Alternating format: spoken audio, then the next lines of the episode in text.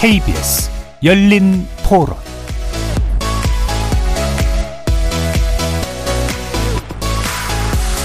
안녕하십니까. 케이비에스 열린토론 정준희입니다.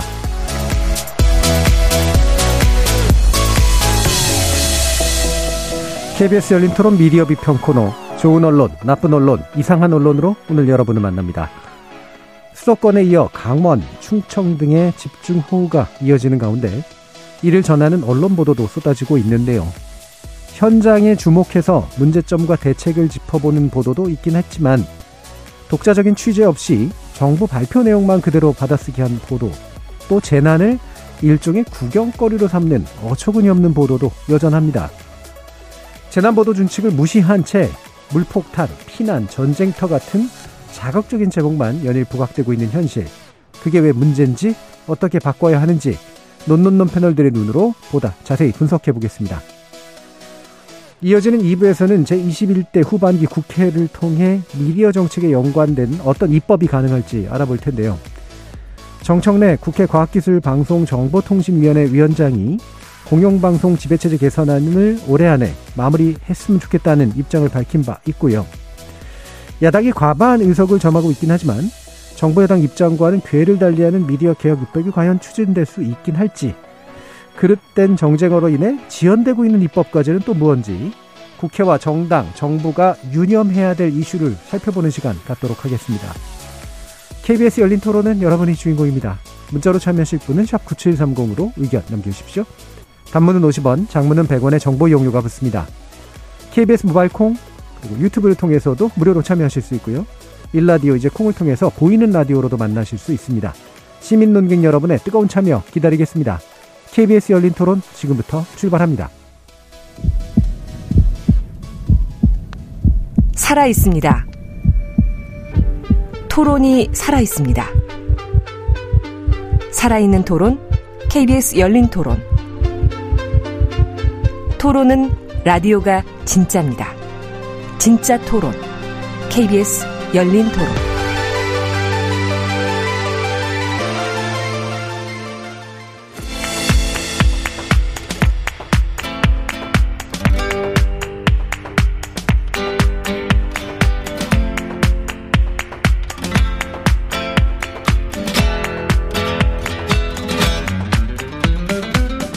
좋은 언론, 나쁜 언론, 이상한 언론?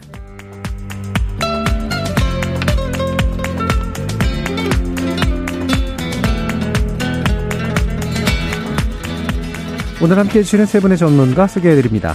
이정훈 신한대 리나치타 교양대학 교수 나오셨습니다. 안녕하십니까. 미디어 정책 전문가 정미정 박사 함께하셨습니다. 안녕하세요. 민동기 미디어 전문기자 자리해주셨습니다. 안녕하십니까. 자, 어, 저희 논논논이 이 주마다 한 번씩 진행되는데 어, 원래는 이런저런 이슈를 고민하다가 바로 이제 이런 폭우 상황이 이어지면서 역시 이제 재난에 관련된 보도를 다룰 수밖에 없는 그런 상황이 왔는데요. 어, 일단은 나쁜 보도 좀 살펴보겠습니다. 정미정 박사님. 나쁜 보도를 우르르 가져왔는데요. 예. 네. 뭐 다 설명드리긴 그렇고 그중에서 가장 나빴던, 제가 볼 때 가장 나빴던 뉴스를 먼저 말씀드리겠습니다. 제가 어, 나쁜 보도로 선정한 기사들은 참사가 난 현장에 반지하 방을 쳐다보는 대통령 사진을 사용한 모든 기사로 음. 정했습니다. 예. 네. 그 기사가 굉장히 많았어요. 다 그 뭐 더 음. 구체적으로 설명 안 드려도 어떤 사진인지는 다 예, 예. 아실 것 같고, 그 사진을 사용한 기사들이 또 굉장히 많았고, 그러니까 포털 기준으로 하면 뭐 페이지가 계속 넘어갈 정도로 굉장히 많았던 걸 알 수 있죠. 그래서 저는 그 사진을 사용한 기사들, 그러니까 기사의 내용과는 무관하게 일단 그 사진을 사용했다는 이유 하나만으로도 충분히 나빴다라고 생각하고 있습니다. 어, 왜냐하면 지금 이 재난 상황에서 그 사진이 도대체 어떤 의미를 가지는지에 대한 어떤, 어떤 생각을 했는지 저는 잘 이해가 안 갑니다. 음. 그러니까 이 사안을 바라보는 기자들이나 언론사의 태도가 그 사진을 무분별하게 쓰는 기사 작성까지 연결되었다고 보기 때문에 저는 나쁘다고 보는 거고요. 그 사진은 지금 이 재난 상황을, 어, 국민들한테, 시민들한테 전달하는 데 있어서 그 어떤 본질적인 정보도 담고 있지 못하다라고 저는 봅니다. 물론 그것이 어, 국민의 생명 안전을 최우선으로 했어야 될 정부가 도대체 어디 있었냐를 비판하는 각의 어떤 기사였다면 또 달라졌을 겁니다. 하지만 다들 아시다시피 그 기사들은 그런 내용을 담고 있지 않았습니다. 그리고 그 기사에서 주로 이 사진을 활용한 어떤 목적이나 의미는 주로 대통령이 친히 그곳까지 나가서 그 상황을 돌아보고 있다라는 수준의 어떤 정보 전달에 그치고 있었습니다. 어, 그래서 저는 이걸 나쁜 보도로 가져와 보았습니다. 다른 분들 어떻게 생각하시는지 좀 궁금합니다. 예, 일단은 이제 그, 그 현장, 어, 죽음이 있었던 그 현장을 대통령이 이제 보거나 이제 방문하는 그 모습을 담은 보도, 그 사진이 담겨진 모든 보도로 지금 지목해 주셨고, 이게 이제 그런 어떤 나름대로의 맥락과 목, 뭔가를 짚는 그런 보도도 아니라 그냥 동장, 동정, 시찰 이런 것들을 그냥 보여주는 그런 문제의식 없는 보도의 연장에 있었다라고 하는 점까지도 지적을 해 주셨는데, 자, 어떻게 생각하세요? 민동기 기자님? 아, 네. 그러니까 사실 이 보도 자체는 통상적으로 항상 이런 상황에서 등장하는 그런 그렇죠. 보도라고 네. 생각을 하거든요. 근데 이제 저도 약간 문제의식을 좀 많이 느꼈던 게, 어찌됐든 이게 통상적인 어떤 그런 단어가 적절한지는 모르겠습니다만 행보일 수도 있고요. 대통령, 네. 네. 대통령, 국무총 이런 분들이 보통 뭐 재해라든가 재난 같은 걸 맞이했을 때 현장을 방문하는 그런 행보 가운데 하나로 볼 수는 있는데, 이번 같은 경우에는 저도 좀 비판적으로 바라봤던 가장 큰 이유가, 전날에 대통령이 자택에서 음. 어, 이 호우와 관련된 지시를 한 것과 상당히 좀 말들이 많았고 비판도 음. 많지 않았습니까? 그 다음 날 이제 온 거거든요. 예. 그렇다라고 한다면은 그 사안을 접근을 할 때 단순히 동정이라든가 행보를 전하는 수준에서 그쳐서는 저는 안 됐다라고 생각을 하는데, 방금 정미정 박사님이 말씀하신 것처럼 너무 많은 언론들이 그냥 동정, 행보 관련 기사에 그쳤거든요. 그리고 또 하나는 통상적으로 이게 있을 수 있는 보도라고 생각을 하는데, 그렇다라고 한다면은 저는 비중을 많이 줄였어야 된다라고 봅니다. 그러니까 단순하게 행보를 전하거나 동정을 보, 전하는 보도 정도로 이렇게 그쳤다면 그 보도는 비중을 많이 줄였어야 되는데, 그 보도 비중이 너무 많았습니다. 예. 그러니까 이제 그게 복합적으로 작용을 하면서 이게 무슨 대통령의 단순 홍, 이 행정을 지금 이렇게 많은 분들이 피해를 보고 있는 그런 상황이고, 더더군다나 현장을 방문한 그곳은 가족, 일가족 세 명이 그 이번 집중호우 때문에 음. 에, 좀 사망을 한 그런 그 장소임에도 불구하고 전혀 이제 그런 부분들이 잘 부각이 안 되다 보니까 여러 가지로 좀 문제가 많았던 그런 그 기사였다고 생각합니다. 대통령이 동정을 보도할 수 있다고 보거든요. 그건 음. 또 일상적이고 항상 그래왔으니까 우리 언론이. 제가 주목하는 건 그 사진이에요. 왜 그 사진을 다 썼냐는 거죠.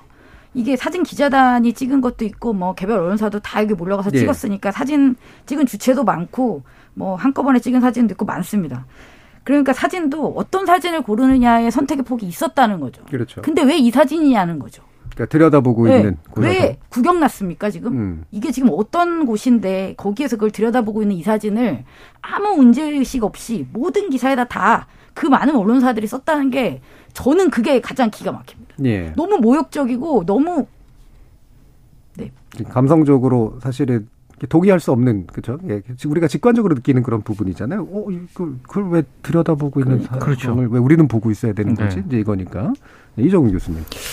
이게 그 민 기자님도 말씀하셨지만 그 기본적으로 일단은 그 정미정 박사님 말씀처럼 재난을 당한 사람에 대한 어, 공감 또는 뭐 윤리적인 기본적인 태도 이런 측면에서 사실은 좀 문제가 상당히 있기도 했고, 그다음에 민 기자님 말씀하셨지만 이제 첫날 대응 그리고 대통령실에서 나간 일부 인터뷰 내용 이런 것들과의 대비 효과 같은 것들 때문에 더 안 좋게 평가받는 네. 것 같아요. 그러니까 이게 첫날 밤에 나가서 어, 현장에 가서 만약에 이런 사진을 찍혔고 그게 실려 그 이후에도 계속해서 그런 정도의 활동을 해왔었다면 또 다른 이야기가 나올 수도 있었을 것 같, 같은데 앞에 대통령실에서 했던 언행들이 오히려 원치 않은 대비 효과를 더 많이 가져온 게 아닌가.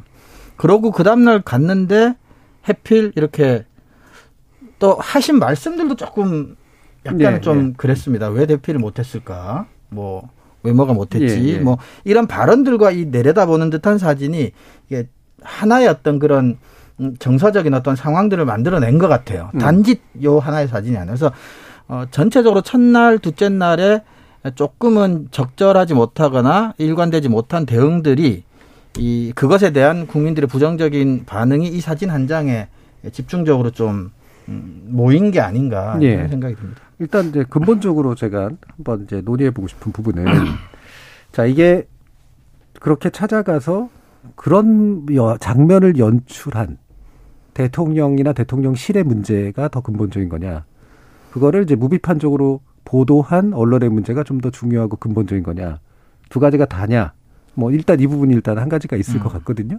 어, 제가 볼 때 일반적인 언론이라면 대통령의 모습을 이 그런 식으로 연출되는데 그걸 사진 찍어서 안 내보낼 언론은 없을 것 같은데 물론 아까 정미정 박사님은 내보내더라도 그 사진을 내보내면 안 됐었다. 이제 이쪽에 좀 가까우신 것 같고 근본적으로는 대통령이 간 것도 문제는 아니지만 그 가서 하는 행동이나 언행이 이제 문제가 근본적으로 있었다라고 하는 것 같고 어떠세요?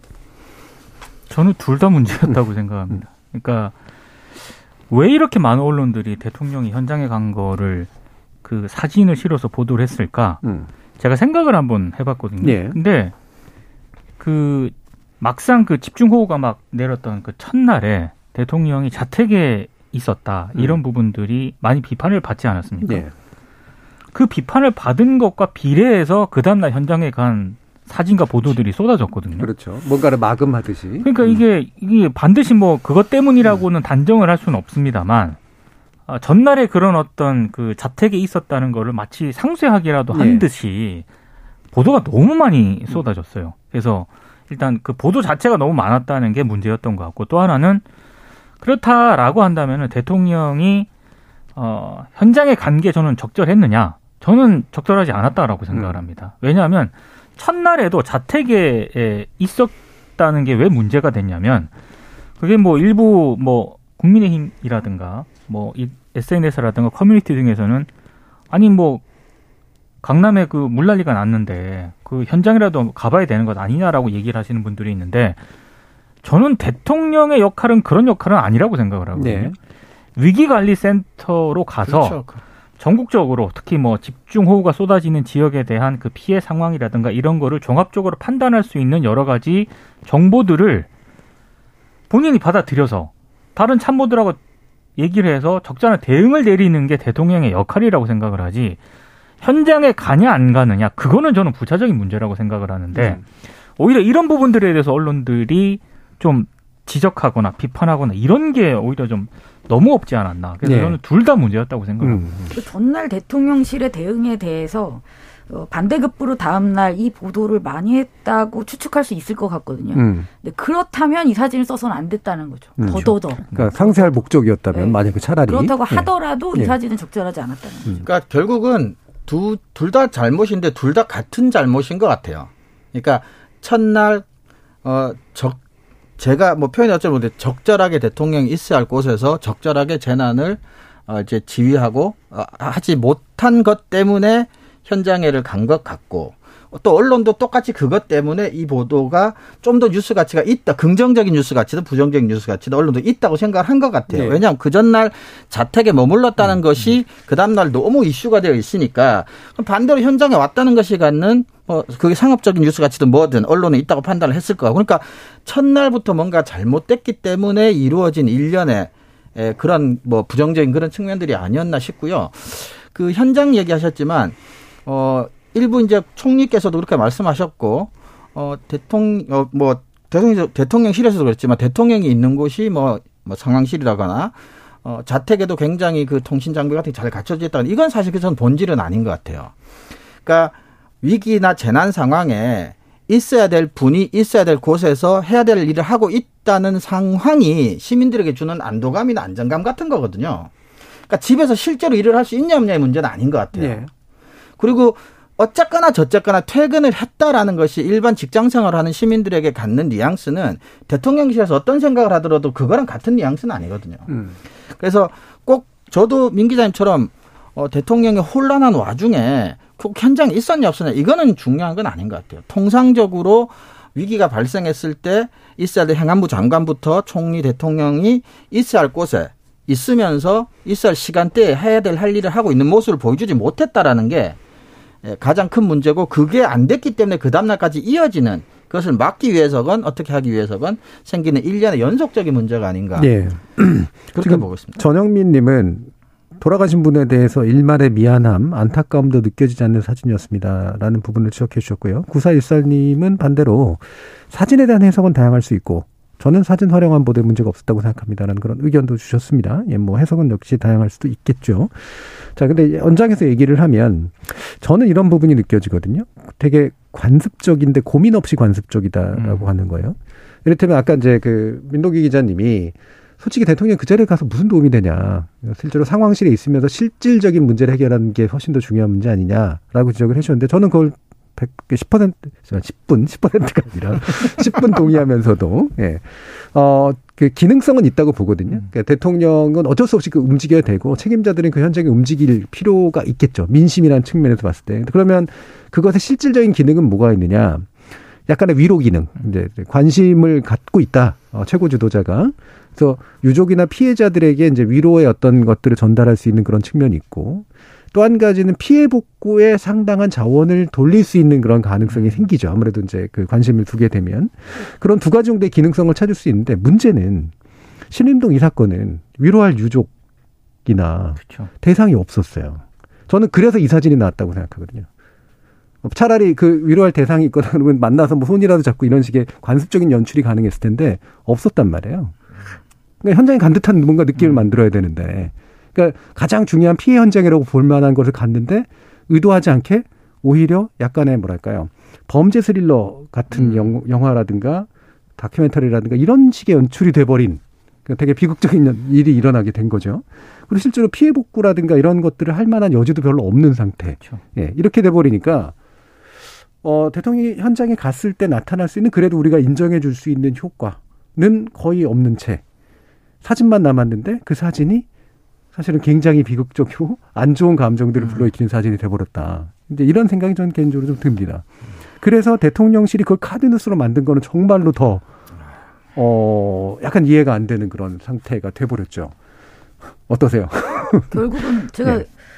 최근에 대통령실 홈페이지를 네. 사이트를 아주 자주 들락날락거리고 있습니다.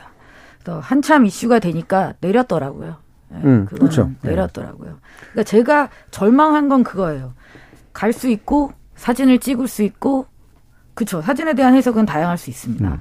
근데 그 사진을 언론사들이 아무도 그 문제의식이 없이 어쩜 그렇게 안 다양하게 그 사진이 적절하다고 생각해서 다 썼으며, 그렇죠. 그러니까 같은 걸 본 거잖아요. 이게 음. 긍정적으로 작동할 것이라고 다들 생각을 동일하게 했다는 게 저는 되게 절망적이에요. 놀라운 일이죠. 그게. 네. 음. 그리고 심지어 그 단계에서도 못 느끼고 그 다음에 이걸 카드뉴스로 국민 안전을 운운하면서 또 쓸 생각을 했다는 것도 더더 절망스럽죠. 네. 그러니까 네. 말씀한 게 저도 이제 동의하는 말씀인 게, 사진에 대한 해석은 물론 당연히 주관적이고 다양할 수 있지만, 아, 이걸 보고 불편해하는 사람이 되게 다수라면, 예를 들면 언론도 또는 대통령실 스스로도 그 안에서는 다른 목소리가 이미 좀 나왔어야 되는데, 그렇죠. 그러니까 예를 들면 아 이건 좀 안 나가야 되는 게 맞지 않습니까라든가, 아니면 이런 사진을 언론 보도에 쓰는 건 좀 이상하지 않습니까라는 목소리가 나와서 뭔가 좀 사진이 다양한 사진들이 있거나 그랬어야 되는데 어쩜 이렇게 이 장면만 있을까. 음. 이게 되게 놀랍긴 해요. 그러니까 그 가, 가운데 시민이 있는 게 아니라 대통령실이 음. 이해관계가 있으니까 그런 것 같아요. 반복적으로 얘기했지만 전날 어쨌거나 좋지 않은 여러 가지 여론들이 있었고 음. 그러니까 그것을 어, 어떤 형태로건 해결을 해야 된다는 생각이 너무 앞섰던 거죠. 그렇죠. 그래서 네. 소통, 홍보라고 하는 건 특히 이제 당국은 말을 하는데 그 말은 대체적으로 대답이나 설명이어야 되는 거죠. 음. 그러니까 자기가 하고 싶은 말을 하는 게 아니라 해야 될 말, 그리고 시민들이 들어야 될 필요가 있거나 이제 요구하는 말을 듣는 사람의 진정성이 느껴질 수 있는 태도를 통해서 해야 되는데, 이 카드뉴스 같은 경우는 그냥 우리가 억울하다라는 태도로 우리도 뭔가 잘하고 있다라는 걸 보여주고자 하는 것에만 음. 급급해서 방금 말, 말씀하셨던 기본적인 체크조차도 뭐 안 했거나 못한 게 아닌가. 근데 지금은 뭐 억울할 때도 아니고 음. 심지어는 뭐 잘했냐 못했냐를 지금 할 순간은 아니잖아요. 지금 예. 이 순간이. 음. 근데 이런 재난 상황이고 특히 카드뉴스가 공개가 됐을 당시 시점은 어, 많은 분들이 피해를 당하셨고 그 피해를 당하신 분들이 복구가 제대로 안 되고 있는 그런 상황, 네. 또 추가 피해가 계속 이어지고 있는 그런 상황이었는데 아, 이게 대한민국 대통령실에서 저는 그 시점에서 어, 국민 안전이 최우선입니다라는 그 이 타이틀로 음. 이거를 카드 뉴스로 만들 생각을 했다는 것 자체가 네, 네. 대단히 경악스럽습니다. 음. 네. 그러니까요. 네, 그게 대통령실 메시지 관리자, 대통령부터 이제 그 뭐 총리, 그 다음에 대통령실, 대통령 메시지 관리자, 언론 이렇게 이어지는 이 루트가 어쩜 이렇게 그 이른바 다른 생각을 좀이라도 하는 사람들의 흔적이 없는 그러니까 상당히 일관돼요. 네. 그러니까 퇴근해서 집에서 지시, 지휘 지시를 하는 것에 대한 아무런 문제의식이 없는 것처럼 보이는 대통령실 수석들의 발언으로부터 쭉 이어져서 이 사진으로 어, 국정 홍보에 이용하겠다는 생각까지 되게 일관돼요. 음. 어, 그거는 그래서 그 대통령실의 의식 판단 뭐 이런 것들은 비교적 예. 일관되고 오히려 읽히는 것 같아요. 예. 이런 맥락에서 이상한 보도도 같이 짚어보면 좋, 좋을 것 같겠는데요. 그 이상한 보도 하기 전에 이건 꼭 말씀을 아, 예. 말씀해 주세요. 예. 제가 지난번에 언젠가 우스운 보도를 하나 예, 예, 예. 말씀드렸는데 새로운 카테고리를. 네. 예. 이번에도 또 우스운 보도를 하나 예. 가져왔습니다. 나쁜 쪽으로 웃었습니까? 아니면 나쁘죠. 자, 제목은 카카 지금 삼백 밀리가 왔답니다. 아, 예, 예, 예. 보고 와중 유는 음주, 가짜뉴스 음. 퍼져. 음. 문화일보의 팔월 구일자 기사인데요. 예. 이게 인터넷상에서 돌아다니는 그 짤이 있습니다. 사진. 산모들과 예. 대통령이 이제 술자리를 가지고 있는 짤인데 사진 속에 비가 삼백 밀리미터 왔다. 이렇게 보고를 합니다. 참모가. 그랬더니 윤 대통령이 나는 오백 시켰는데 이렇게 음. 대꾸를 하는 예. 사진이 있어요. 이걸 가지고 이 기사는 오로지 그 이 그 짤만 다루고 있어요. 이것이 가짜 뉴스라는 거죠. 대통령은 애를 쓰고 참모진에게 적극 대응을 주문하고 열심히 새벽까지 참수 상황을 살피고 했는데 인터넷상에서는 마치 수해 상황의 참모들과 대통령이 술자리를 갖고 있는 것처럼 꾸민 가짜 뉴스가 떠돌고 있다. 음. 라는 기사입니다. 예. 저, 그런 얘기를 전 뉴스에서 접한 적은 없었던 것 같은데요. 문화일보의 기사. 문화일보가 기사가 떴어요. 네, 기사가 네. 떴어요. 그 뜬 거 그러니까 보고 저도 되게 놀랐어요. 저는 아, 그러니까 기가 막힌 거죠. 예. 이 기사는 정말 기가 막히더라고요. 네. 그러니까 그건 그냥 짤이에요. 커뮤니티에 그냥 돌아다니는. 커뮤니티에서 그냥 돌아다니는, 네, 거. 돌아다니는 거고 네. 애초에 뉴스 가치가 없죠. 음. 굳이 뉴스화 안 하면 그냥 넘어가면 되는데 그걸 기사화를 시켜서 그 사진 이미지를 받고 그걸 굳이 설명을 하면서 이게 가짜뉴스고 음. 대통령이 이렇게 애를 쓰고 있는데 이런 가짜뉴스가 돌아다녀서 문제라는 기사. 그러니까 제가 되게 놀란 게 뭐냐면 두 가지 가능성이 있거든요. 진짜로 몰라서 화들짝 놀라면서 이게 가짜뉴스라고 생각해서 정말 진지하게 쓴, 쓸까 썼을 가능성. 설마. 두 번째는 실제로 이게 어떤 맥락에서 어떻게 돌아다니는 이른바 양산돼 있는 그 짤이라는 표현을 쓰셨지만 뭐 순화시켜서 표현하면 이용자들이 스스로 만들어서 퍼뜨리는 그런 컨텐츠거나 이미지인데 네. 그것이 가지는 풍자적 기능이라든가 음. 뭐 이런 식의 측면들을 알면서도 일부러 한 걸까? 이 두 가지 가능성이 뭐라고 생각하세요? 이게 싫었던 거죠. 그러니까 불편감. 음. 그러니까 대통령이 이렇게 애를 쓰고 있는데 음. 대통령을 모욕했다. 예. 이렇게 보고 쓴 게 아닐까. 그러니까 그 문화를 음. 이해하고서도 그렇게 썼는지 그쵸? 문화를 이해를 전혀 못하고서. 설마요. 음. 이해를 못했을 거라고. 그런 뭐 생각도 있을 테고 어, 디지털 대응하면 나한테 할당된 일곱 개 중에 또 하나를 해야 되면서 예. 하나 또 이렇게 뭐 돌아다니 짤을 본 김에 그걸 가지고 짧은 영상을 본 김에 제, 하나 만들었을 거예요. 제 그냥 가능성은 이해를 잘 못한 사람이 업적을 채우기 위해서 한 일에 기사에 가깝다라는 그런 생각이 들어요. 그렇죠. 아예 이해를 네. 못했다. 예. 그러니까 저도 이게 그냥 짤이라고 하는 그 음. 문화 있지 않습니까? 음. 인터넷 커뮤니티를 중심으로. 저도 이해하고 음. 쓴 것 같지는 네. 않아요. 그게 문화를 아. 보고 뭐 이런 거 보고 어이없어 웃기도 하고 네. 아, 또 이런 게 돌아다니는구나. 뭐 이렇게 생각을 하는 분들이 많잖아요. 음. 근데 그걸 제가 기사로 썼다는 걸 보고 지금 깜짝 놀랐는데 음. 그 기사로 썼다라고 하는 거는 제가 봤을 때는 어떤 뭐 의도 이런 걸 떠나서 짤이라는 그 문화 자체를 제대로 잘 그러니까 이해를 못한. 못 하신 게 아닌가 싶습니다. 맞아요. 네. 이런 이미지를 평상시에 여러 개를 보지는 못했던 음. 사람이었을 것 같다는 생각. 음. 그런 쪽입니다. 사실 그 사진 이미지는 예. 그 말풍선만 바꿔서 굉장히 다양한 어, 버전이 지금, 있잖아요. 예, 제가 여기 저 오늘 아예 제조기도 있어요 요즘은. 아. 예, 그 문자만 넣어주면 만들어주는. 예. 방송 들어오기 전에도 제가 에스엔에스를 막 확인하고 있었는데 다른 버전으로 계속 지금 돌고 그래, 있거든요. 되게 많아요. 네. 근데 이게 지금 기사화가 됐다니까요. 가짜 예. 뉴스라고. 예. 음. 그래서 이 진지함은 뭐지라고 하는 그런 생각이 그러니까. 들었던. 네. 그래서 말씀하실 어떤 기사도 이거보다 더 이상하지는 않을 겁니다. 아, 예. 제가 이제 이상한 기사는 두 개 갖고 왔는데, 예. 어, 이렇게 뭐 좀 좀 어 이게 왜 이런 건 아니고, 음. 제가 이제 뭐 방송도 듣고 뉴스를 보면서 아니 왜 이걸 이대로 보도를 할까라고 생각하는 그런 차원이 차원에서 음. 제가 가져온 기사인데요. 일단 제가 가져온 기사는 이 뭐 매체 문제는 아니고요. 어, 방금 정미정 박사님이 나쁜 보도 꼽으신 것처럼 한덕수 국무총리가 씨비에스 김현정의 뉴스쇼와 전화 인터뷰를 가졌습니다. 예, 예. 그래서 그 전화 인터뷰한 내용들이 일제히 많이 이제 기사가 쏟아졌거든요. 근데 제가 방, 그때 인터뷰도 직접 생방송으로 들었고요. 그 이후에 쏟아지는 기사들도 제가 아주 좀 구체적으로 살펴봤는데 정말 이상한 대목들이 있습니다. 이를테면 어, 한덕수 총리가 그때 여러 얘기를 했는데 제 기준으로 봤을 때 좀 이해가 안 됐던 대목이 자택에서 윤석열 대통령이 호우 관련 지시를 내린, 내, 내렸는데 김현정 앵커가 묻거든요. 그러니까 폰으로 이렇게 한 거 아니냐 이렇게 음. 물으니까 그게 아니라 어, 비밀이 좀 더 보장될 수 있는 통신 수단들이 다 아크로비스타에 있다. 자택에 네. 있다. 음. 그리고 그거에 대해서 이제 김현정 앵커가 추가적인 질문을 합니다. 음. 거기에 대해서 한덕수 총리가 내놓은 답변은 청와대 지하벙커 수준의 음. 그런 어떤 수, 어, 뭐 시스템이 다 갖춰져 있다는 취지로 얘기를 하거든요. 예. 저는 일단 첫 번째는 저 말이 사실일까라는 음. 의문이 들었고요. 두 번째는 그 만약에 그게 사실이라고 한다면은 아크로비스타는 민간 아파트잖아요. 그런데 예. 청와대 수준의 지하벙커 시스템을 저기다가 설치를 해도 되는 것인가? 예. 이런 생각도 들었고 또 하나는 청와대 지하벙커가 어디에 있다라고 하는 거는 국가 기밀이거든요. 음. 근데 그 시스템이 아크로비스타에 설치가 돼 있다라는 아는 거를 국무총리가 인터뷰에서 저렇게 공개를 해도 되나? 네, 네. 뭐 그렇죠. 저는 여러 가지 여러 의문점이 좀 들었습니다. 음, 네. 근데 이런 의문점들이 그 이후에 쏟아진 기사에서는 거의 없어. 없더라고요. 음. 그러니까 김현정의 뉴스쇼에서 인터뷰했던 그 내용을 바탕으로 다시 정리한 수준의 이, 이 음. 기사가 너무 많이 쏟아졌거든요. 근데 왜 이걸 묻지를 않는 걸까라는 그런 아주 기초적인 의문을 가졌었는데 예. 그걸 해소해주지 못하는 이 기사들을 많이 접하면서 음. 참 이상하다.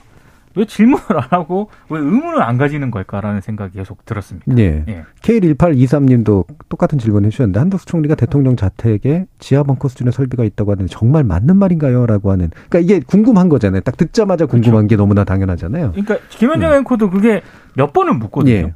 거기에 대해서 똑같은 답변을 합니다. 예. 한덕수 총리가. 저는 그게 좀 이해가 안 가는 대목이었어요. 예. 이게 이제 두 가지 가능성인데 이것도 지하벙커 수준이라고 얘기했으니까 음.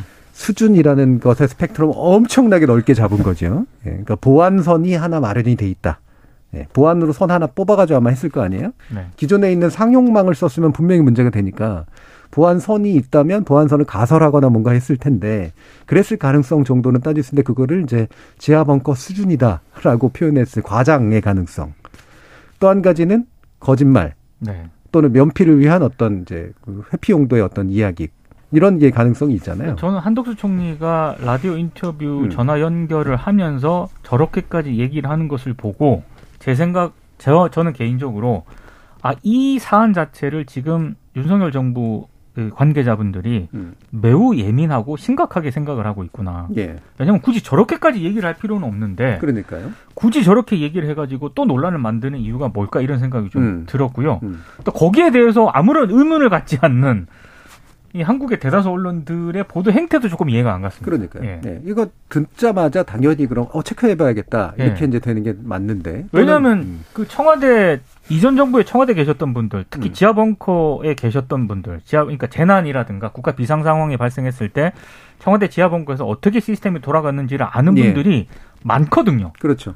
그분들의 얘기만 들어도 지금 한덕수 국무총리의 저 발언이 어느 정도 신뢰할 수 있는 것이냐 그렇죠. 정도는. 저는 어느 정도는 좀 드러낼 수 있는 그런 음. 사안이라고 보는데 기사가 없었습니다. 그러니까 보안 전문가라든가 이런 분들의 얘기만 따, 따보더라도 네. 청와, 그러니까 시기상 청와대의 벙커 수준의 이런 이제 보안이 잘 갖춰진 그런 통제센터를 저는 용산 대통령실에도 못 만들었을 거라고 생각하거든요. 그러니까 그것을 비슷한 수준에서 만들려고 노력은 했겠지만 네. 근데 이걸 사택에다가 만든다? 그건 더더욱이나 현실성이 떨어지는 그렇죠. 일일 수밖에 없는 거죠. 네. 그리고 두 번째로 말씀 주신 것처럼 만약에 뭔가를 했다고 하더라도 뭔가 모종의 설비를 했다고 하더라도 그러면 그, 그 안에 거주하는 사람 중에 누군가를 꼬셔서, 그죠? 뭔가 이렇게 그 라인들이 따라서 들어갈 수 있는 것들에다 중간에 이른바 태핑이라고 하는, 그죠? 정보를 탈취할 수 있는 음. 그런 방식으로 뭔가를 가설을 한다거나 파괴한다거나 뭐 이런 일들이 벌어질 수도 있는 거잖아요. 네. 그 얘기를 하는, 하면은 문제가 되는 거죠. 그러니까. 그렇죠. 네. 혹여 뭔가 시설이 있다고 하더라도. 어쩌면 이렇게 얘기를 할까? 이상하다고 생각하세요? 네.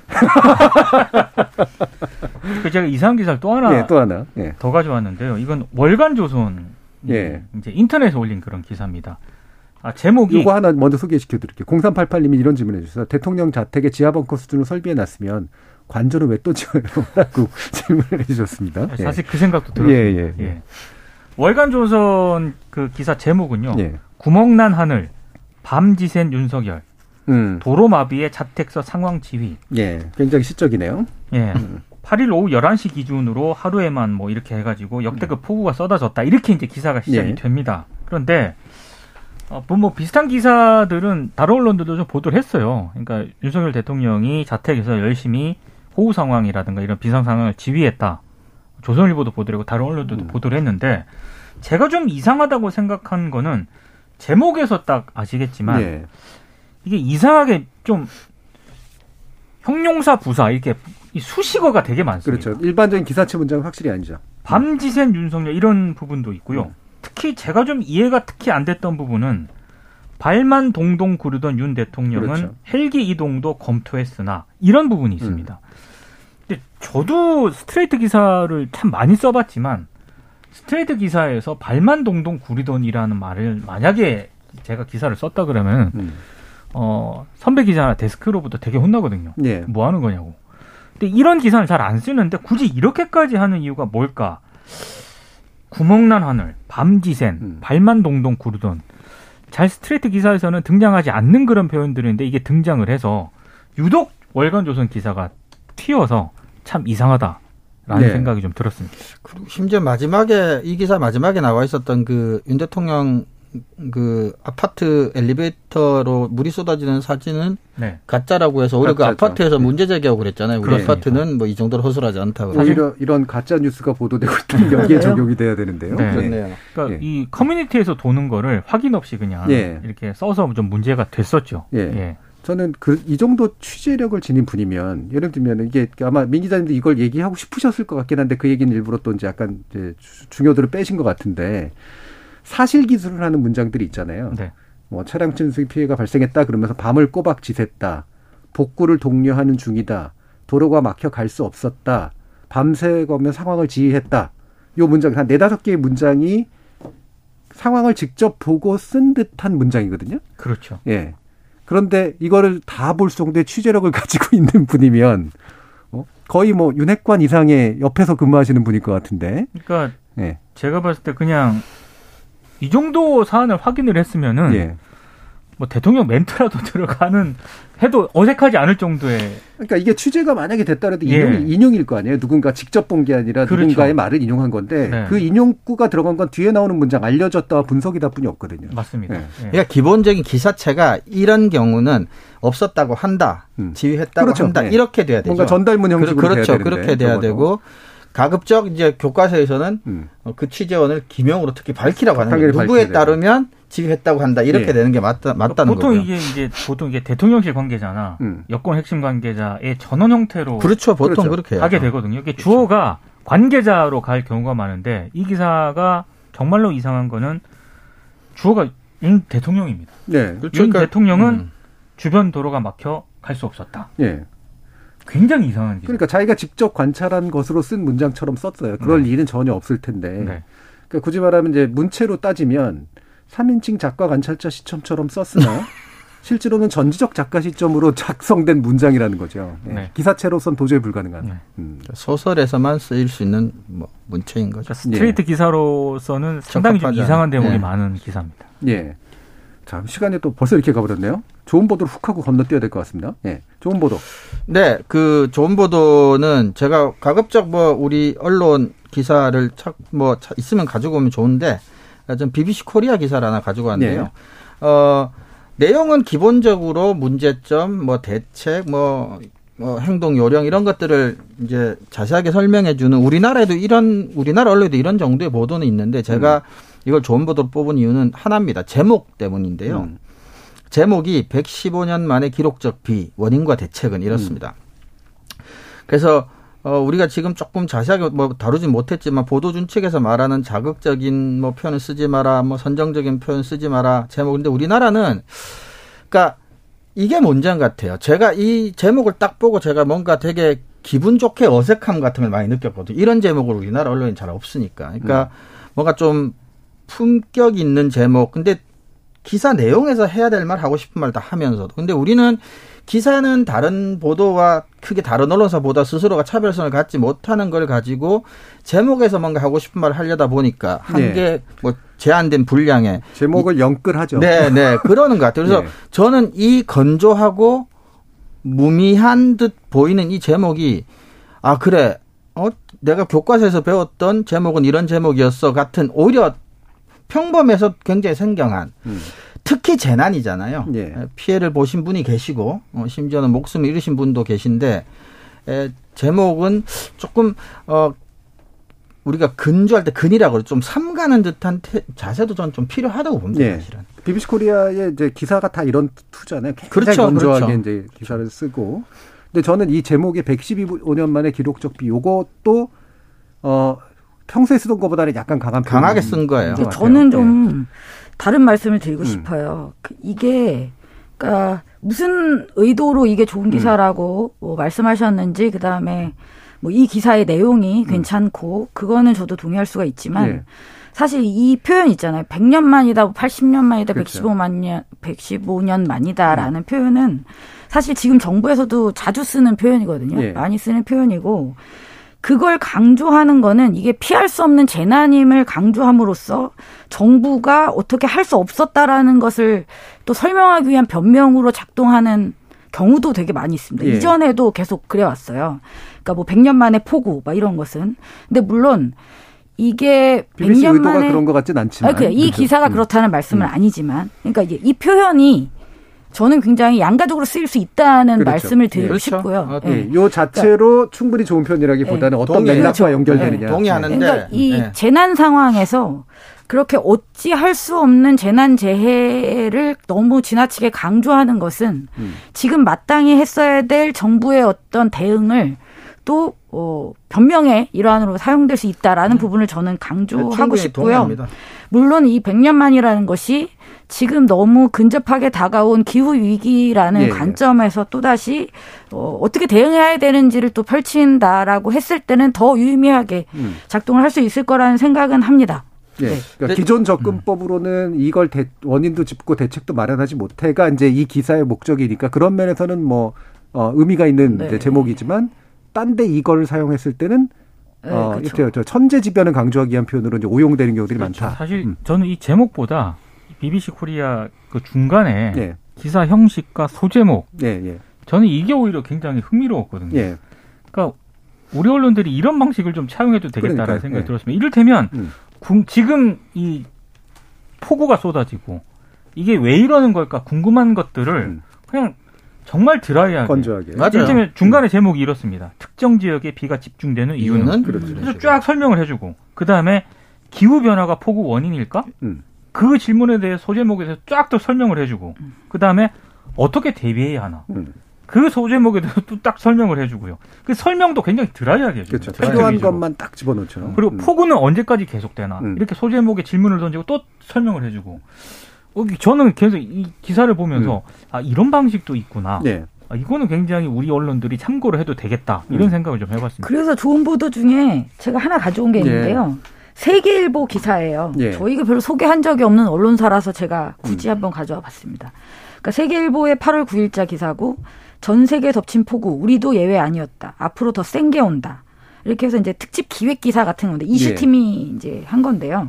그래서 중동, 동아시아, 북아메리카, 호주 등 최근 폭우 피해 를 이야기하고, 이제 세계 이상기후 오백여 건을 분석한 결과를 얘기하고, 그다음 우리 기상청 역시 관련해서 이 폭우 강수량 증가에 대해서 어, 조사한 그 내용을 아주 상세하게 설명을 하고 있었어요. 음. 그러니까 제가 볼 때 우리나라 언론사에서 기후위기적인 관점에서 이것을 음. 이렇게 길고 어, 글로벌하게 예, 다룬 기사는 좀 드물었던 것 같아서 예, 예. 소개를 해드리려고 가져와 봤습니다. 예, 역시 또한 비슷한 맥락에서 네. 예, 이야기된 것 같고요. 그래서 이렇게 뭔가 좀 차라리 건조하고 당연히 던져지는 질문에 대해서 아주 필요한 정보만 네. 주는 방식을 쓰건, 아니면 방금 정민정 박사님 말씀해 주신 것처럼 이거를 그냥 단순히 정쟁 소재라든가 책임 소재만 얘기하는 것에서 벗어나서 이른바 쉴드를 쳐주거나 아니면 비판하고자 하는 걸 떠나서 우리 공동체가 이거를 전면적으로 좀 준비해야 될 문제인 것 같다라고 생각할 수 있게 만들어주는 그런 심층적인 기사들을 좀 필요로 했던 것 같다라고 생각을 합니다. 자, 일부에서는 논논논 어, 기후위기... 아, 그 요번에 폭우에 관련된 재난 보도들이 얼마나 괜찮았었던가 또는 나빴던가라는 부분을 짚어봤고요. 이어지는 이 부에서 미디어 정책 입법에 관련된 사안들 좀 다뤄보도록 하겠습니다. 여러분은 케이비에스 열린 토론과 함께하고 계십니다. 토론이 세상을 바꿀 수는 없습니다. 하지만 토론 없이 바꿀 수 있는 세상은 어디에도 없습니다.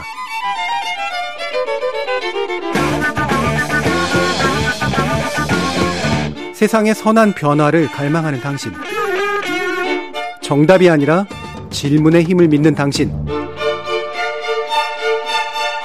우리 케이비에스 열린 토론에서 만납시다.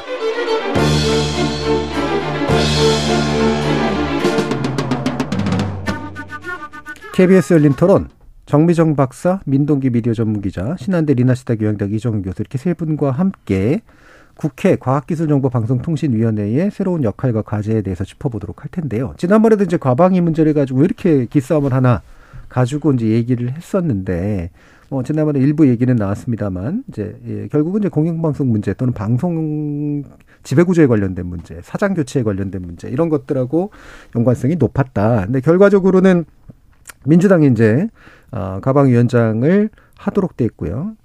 정청래 의원이 이제 담당을 하게 됐죠. 그리고 전반적으로 보면 구성은 이제 야당이, 다시 말하면 민주당이 다수를 점하는 그런 구조를 가지고 있기 때문에 원칙적으로 따지면 민주당이 원하는 정책을 입법화할 수 있을 가능성이 높아진 그런 상태입니다. 자, 과연 여기서 과방위의 지금 현재 조건은 어떻게 우리가 좀 이해하면서 이 문제를 풀어가야 될까? 정민정 박사님. 네, 과방위가 지난번에도 한번 그 말씀을 드렸었는데 사실 소관 기관이 되게 많아요. 네. 그러니까 우리가 생각할 때 이제 방통위 정도 음. 수준에서 이제 끝나는 게 아니라 하다못해 우정사업본부도 이제 소속 기관으로 들어가고. 네, 그걸 하다못해입니까? 아, 죄송합니다. 심지어. 그러게요. 이미 이름 자체가 엄청 네. 길잖아요. 그러니까 왠지 우리 이 과방위랑은 멀 것만 멀 같이 것만 예, 오해할 음. 수 있는 음. 우정사업본부도 이제 음. 들어가는 거죠. 그리고 이제 과학기술 영역이 몽땅 다 들어가 있습니다. 그렇죠. 그러니까 어떻게 네. 보면 알앤디 쪽. 미디어 쪽보다는 음. 과학기술 쪽의 그 비중이 훨씬 더 큰, 큰 거죠. 특히 예산 비중은 뭐 거의 네. 대부분이 어마어마합니다. 그렇죠. 네. 미디어 쪽은 사실 예산이 이렇게 큰 쪽이 아니기 때문에 비교할 수 없을 정도로 그쪽 비중이 큽니다. 그런데 음. 어, 이번에 이렇게 다툼이 있었던 건 그러면 과학기술 때문이었을까요? 그건 이제 아닌 거죠. 음. 어, 핵심적인 어떤 미디어 정책과 관련해서 예산이나 결산이나 뭐 국정감사나 다 이 과방위의 소관 영역이기 때문에 그것 때문에 좀 더 더 다툼이 있었던 것 같고, 일단 일단락은 됐습니다. 네. 그리고 가장 이제 쟁점이 되는 건 아무래도 공영방송을 음. 둘러싼 이야기들이 중심 쟁점으로 부각할 것으로 지금 예상이 되고 있습니다. 그런데 예. 지금 야당에서 아예 지금 참여를 안 하고 있는 것으로 알고 여당. 있어요. 여당. 아, 어, 죄송합니다. 예, 예. 네, 예, 국민의힘 쪽에서. 네, 예. 국민의힘이 예. 참여를 안 하고 있어서 논의가 언제부터 시작될지 좀 음, 궁금합니다. 예, 예. 네. 그렇게 의원장 맡고 싶어 했으면서 왜 참여를 안 할까? 아, 예. 그래요. 지금 또 자기 예. 당이 또 비대위 체제로 갔기 때문에 또 당분간은 정신이 없기도 하죠. 정신이 없을 것 같기도 하고요. 예. 네. 굳이 이제 정준희 교수님이 얘기를 하셨으니까 굳이 이렇게 과방위원장을 안 맡을 거면서 음. 권성동 당시 이제 원내대표가 음. 이게 뭐 민주노총, 음. 언론노조, 뭐 케이비에스 경영진 이런 약간 거친 단어들을 막 예.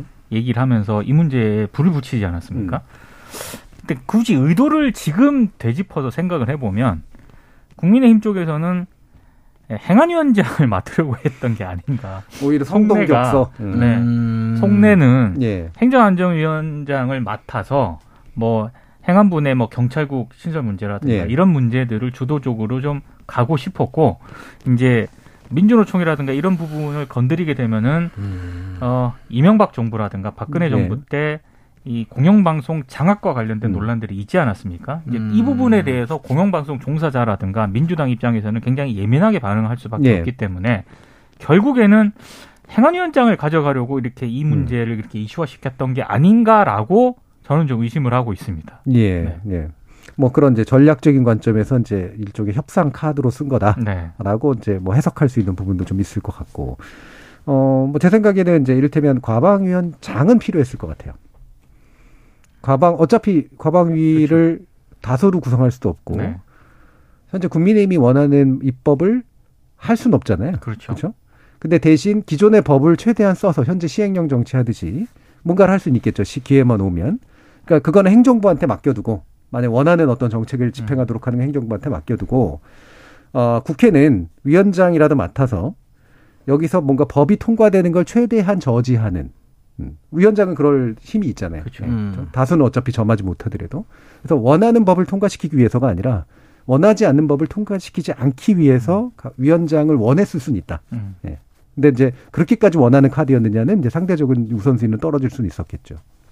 그래서 이게 이제 굉장히 정치 논리로 이제 갈 수밖에 없는 그런 상태인데, 어, 어떻게 보세요? 이게 그 과방위가 사실 예전에도 그렇게 인기 상임위도 아니고, 심지어는 불량 상임이라고 부를 정도로 그렇죠. 입법 역량이 거의 발휘가 안 됐었던 네. 쪽이잖아요. 네. 과방위는 뭐 딱 잘라서 말씀드리면 특히 미디어 영역 어, 쪽은 일단 돈이 안 됩니다. 네. 특히 지역구를 기반으로 한 국회의원들 입장에서는 매력이 없죠. 땡길 수 있는 돈이 별로 없기 때문에 음. 썩 매력이 없고요. 어, 땡기는? 네. 네. 네. 가져올 수 동, 있는? 동원할 수 있는? 아, 네. 네. 또는 배정, 배정할 수 있는? 여러 번 예. 사과를 드리고 있습니다. 네. 네. 그리고 너무 어렵습니다. 아, 그렇죠. 내용이. 예. 예. 네. 내용이 이해하기도 힘들고 음. 그렇다고 뾰족한 수도 없고 저게 정답인가 싶으면 아닌 것 같기도 한. 그러니까 너무 이제 어려운 거죠. 전반적으로 너무 어려운 상황들이 많이 있습니다. 그래서 네. 과방위는 국회의원들이 선택을 한다고 했을 때 우선순위에 들어갔던 적도 별로 없고요. 어, 구성이 된 이후에도 어, 적극적인 어떤 어, 법안에 그게 된 적도 별로 없는 거죠. 그러니까 음. 물론 어, 관련해서 미디어정책 쪽으로 발의된 법안들이 굉장히 많이 있긴 합니다만 계류 중일 뿐이지 그대로 이제 없어져 버리는 법안도 굉장히 많고 예. 잘 이렇게 합의가 이루어지기도 굉장히 힘들고 그렇다고 이게 안 되면 큰일 날 것 같지도 않고 그러니까 민생하고 뭐 이렇게 딱 밀접하다 음. 이렇게 또 인식도 못하기 때문에 여러모로 인기가 없는 그리고 실제로 실적도 낮았던 상임위였던 건 분명합니다. 예. 민동기 기자님은 예전에 이쪽 분야 좀 취재해 보셨던 경험도 있으실 거 아니에요. 네. 과방이라든가 이런 데들. 네. 그렇죠. 네. 어, 굉장히 이제 국정감사라고 하는 게 상임위 중심으로 국회의원들이 본인들이 언론으로부터 주목을 받을 수 있는 그런 예. 기관이지 않습니까? 그런데 음. 흔히 말해서 예전에 뭐 문광위라는 이름도 있었고, 있었고 지금 이제 과방이지만 여기 있는 언론 저 이제 그 국회의원분들은 굉장히 부담스러워하더라고요. 네. 특히 이제 주로 이제 국정감사에서 다루는 그 대상이 피감기관들이 언론사 관련된 그런 분들도 있잖아요. 그럼요. 케이비에스 사장. 네. 네. 그러다 보니까 음. 어, 조금 뭐 비판적으로 이렇게 질문을 하거나 음. 현안들을 좀 다뤘을 때는 음. 심지어 그런 얘기하는 저 국회의원 얘기도 전 직접 들은 적이 있습니다. 그러니까 비판적으로 질문을 하는데 갑자기. 이엔지 카메라가 자신을 쫙 야, 음, 땡겨 스포트라이트를 예. 이렇게 했을 때 굉장히 자기가 긴장을 했다라고 음, 음. 얘기를 한 국회의원도 있었거든요. 그러니까 예.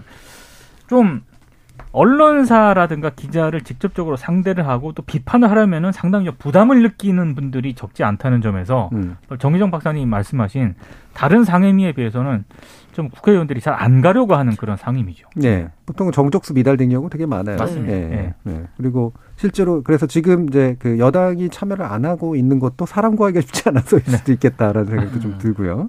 근데 해야 될 건 사실은 정말 많단 말이에요. 네. 그렇죠. 이를테면 방송법. 아. 이천 년대 들어오면서 바꾼 방송법인데 지금 이십 년이 이제 지났는데 네. 미디어 환경이 얼마나 많이, 얼마나 많이 바뀌었는데. 이걸 바꾸지 않으면 법을 바꾸지 않으면 해결할 수 없는 미디어 과제들이 굉장히 많은데도 불구하고 이를테면 제삼 파 방송 어떻게 할 거며 그렇죠.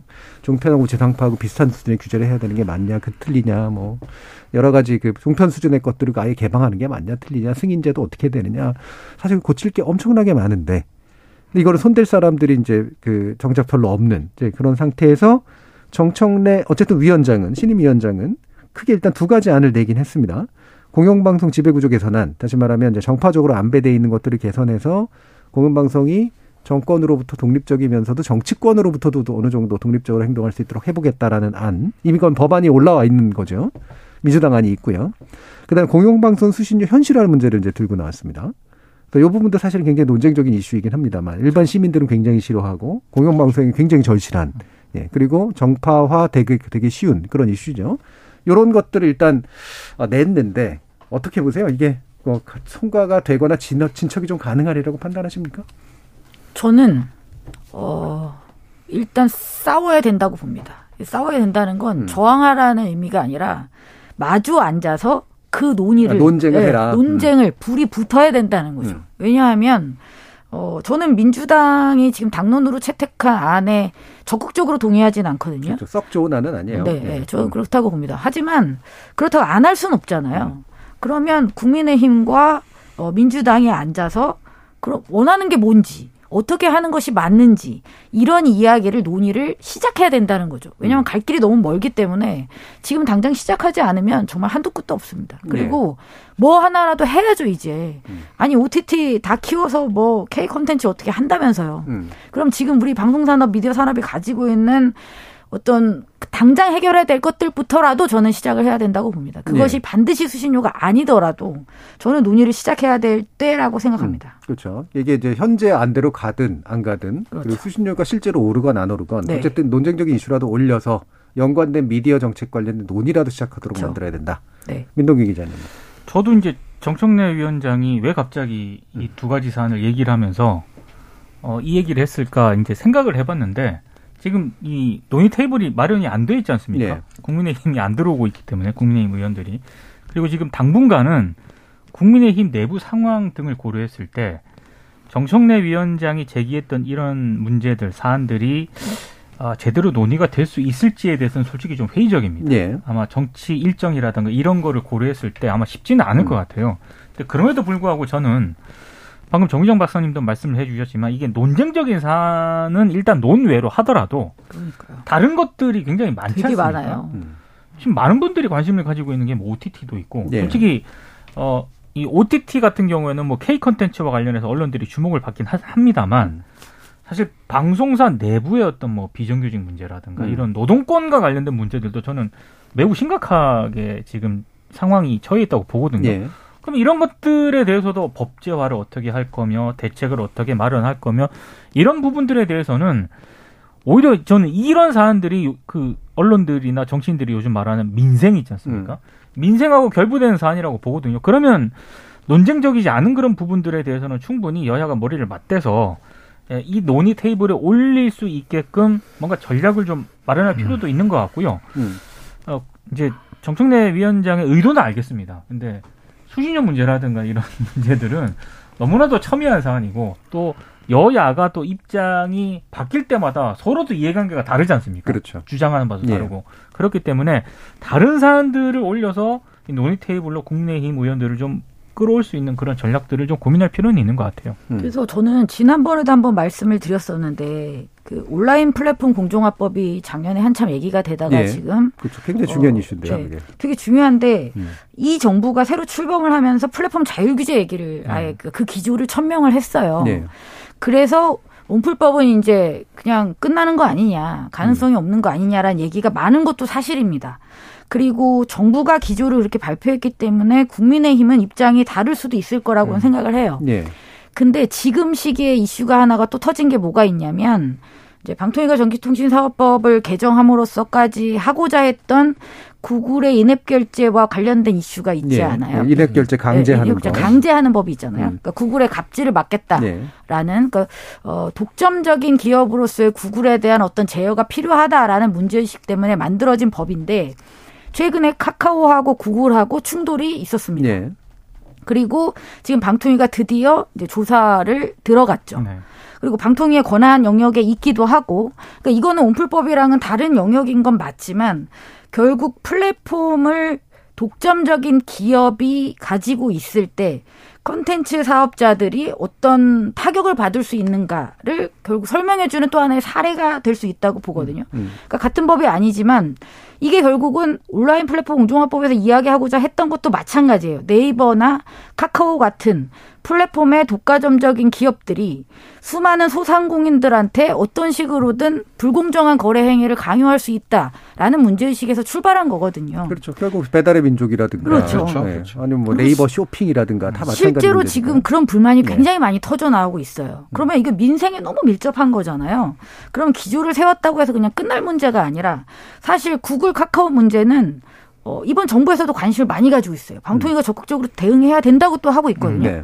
그러면 플랫폼 자유 규제도 아닌 거예요. 음. 그럼 뭐 외국 기업은 규제를 규제하고. 하고 우리 우리 기업은 자유 규제? 이것도 말이 안 되는 거지 않습니까? 네.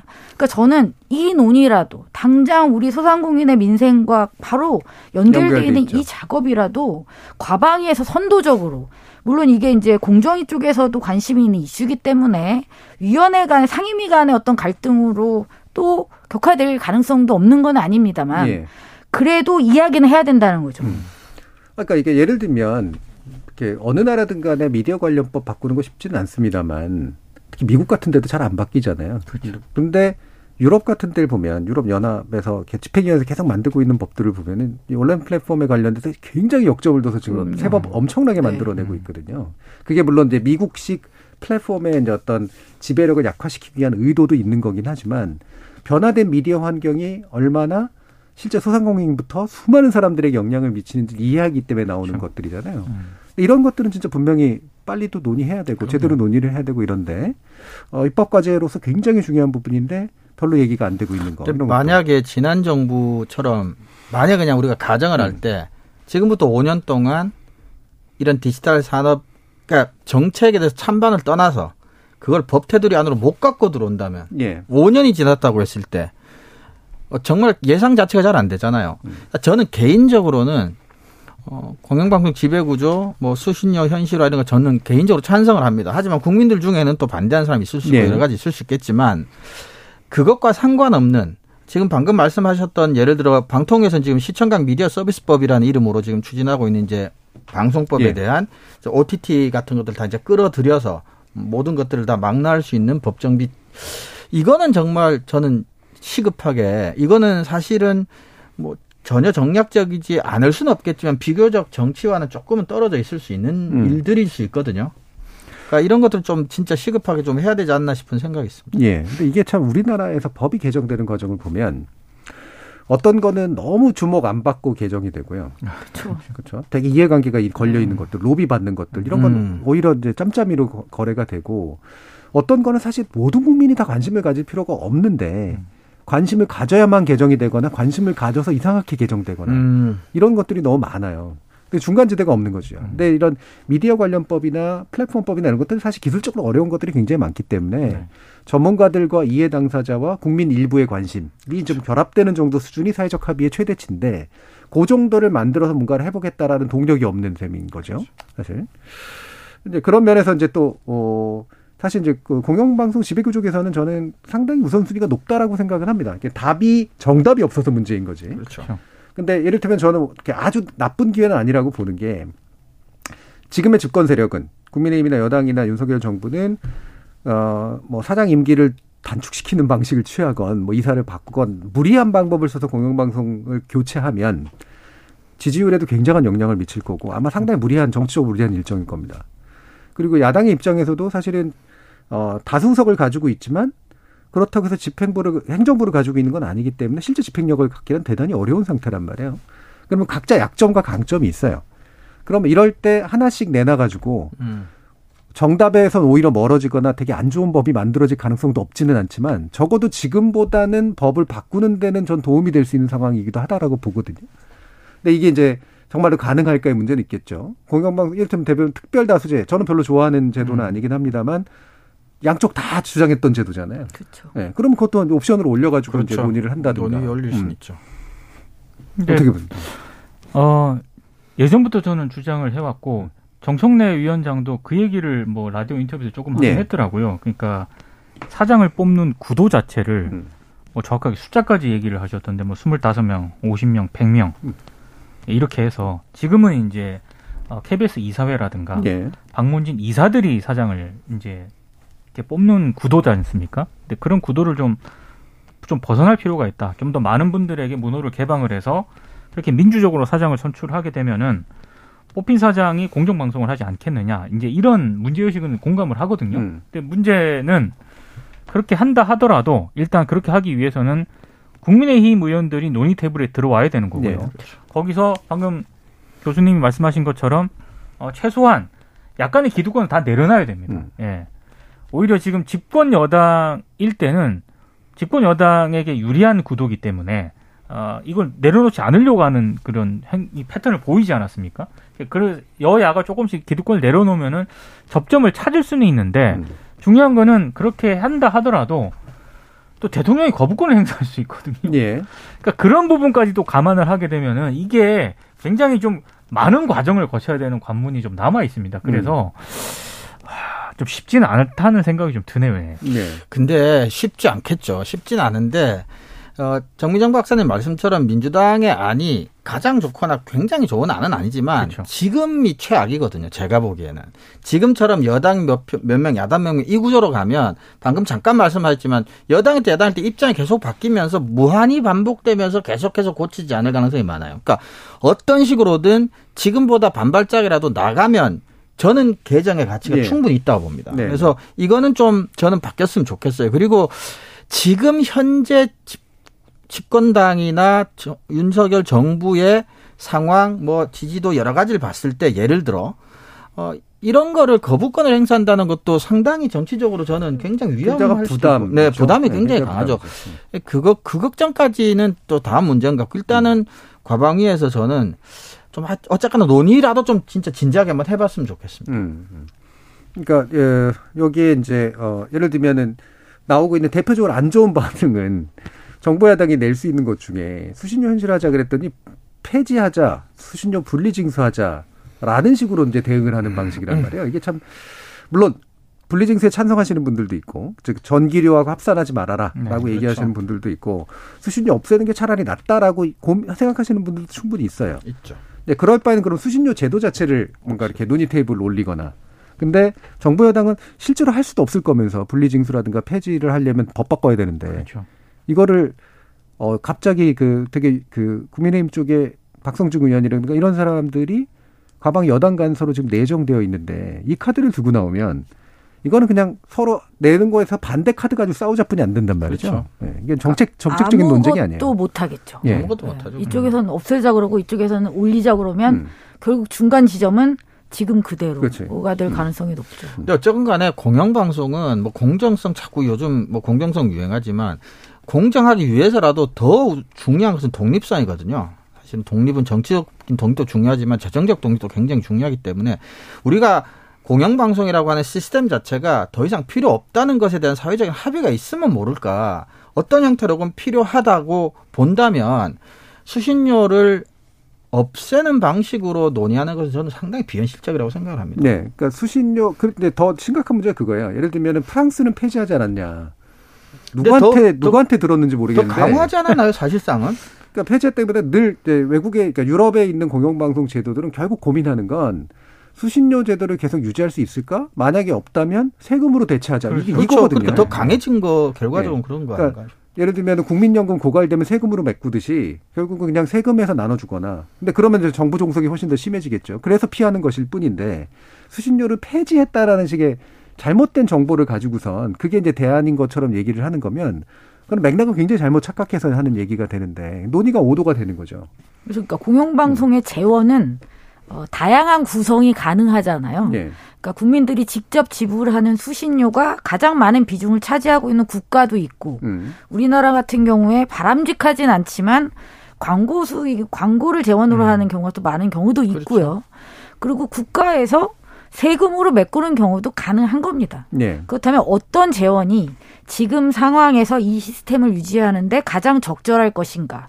그 국가와 사회와 이 모든 맥락에서 그걸 고민하면 되는 것이지 거기서 수신료를 없앴으니까 자 우리도 없어. 음. 그럼 그 다음 결론은 저는 무슨 말을 하고 싶은 건지 잘 모르겠어요. 음. 그러니까 돈을 안 주니까 문을 닫으라는 얘기인지 예. 아니면 민영화를 하라는 어, 얘기인지 협박인지 음. 그러니까 말 잘 들으면 이거 어, 뭐 이건지. 그래서 저는 이 협박성이라는 의심을 지우기가 굉장히 힘듭니다. 협박이나 대응 카드인 거죠. 그러니까 그렇죠. 그, 그러니까 티비에스에 하는 것에 대응하는 그 음.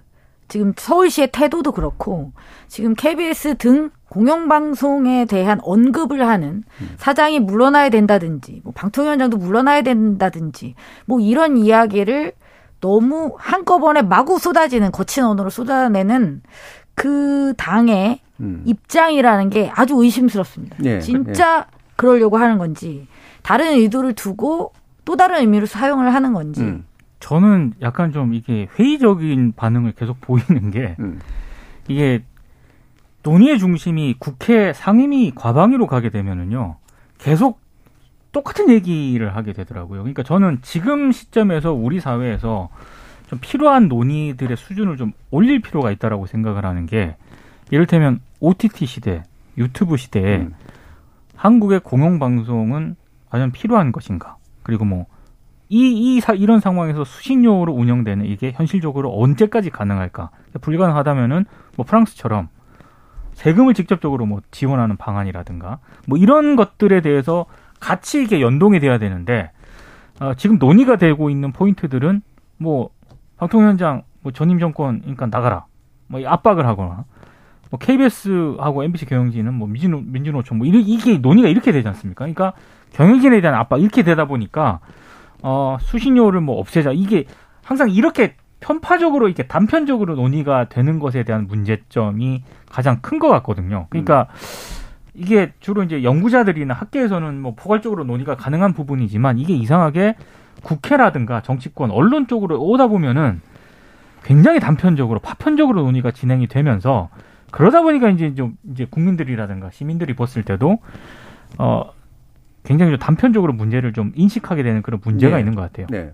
그래서 우리도 과방위 문제를 얘기하려고 했던 중요한 이유 중에 하나가 바로 그건데 우리나라에서 국회 입법 기능이 사실 생각보다 굉장히 떨어지잖아요. 네. 그러니까 입법 안들 법안이나 이런 건 굉장히 많이 나오지만 사실 이런 상임위원회라고 하는 것이 입법의 굉장히 중심이 돼야 되는 그런 조직인데 알고 보면은 이제 그냥 위원장과 엄청나게 싸우긴 하지만 실질적으로 입법 논의를 제대로 하기가 되게 어려운 구조. 이 부분에 대한 좀 일종의 환기를 하면서 실제로 국회가 해야 될 일이 적지 않다라는 이야기로 일단 오늘 내용은 좀 마무리 짓도록 하겠습니다. 이후에 실제로 쟁점이 제한됐을 때 다시 한번 논의해 보도록 하죠. 자, 오늘 토론은 이것으로 모두 마무리할까 하는데요. 오늘 함께해 주신 민동기 기자님, 이정훈 교수님, 정미정 박사님 세 분 모두 수고하셨습니다. 감사합니다. 고맙습니다. 고맙습니다. 홍수, 폭풍, 화산, 지진에서부터 외계 운석에 이르기까지 재난은 예산, 인력, 특수효과가 대규모로 동원되는 할리우드식 대작 영화의 단골 소재입니다. 사람들로부터 공포와 공감을 강하게 자극할 수 있는 뚜렷한 유인이 있기 때문인데요. 또 그래서 영화뿐 아니라 뉴스의 핵심 소재가 되기도 합니다. 하지만 재난 뉴스는 재난 영화는 달라야 되죠. 근데 왜 달라 보이지 않는지, 아니 오히려 영화적 허구보다도 못한 부분이 많아 보이는지 도통 모를 일입니다. 지금까지 케이비에스 열린 토론 정준희였습니다.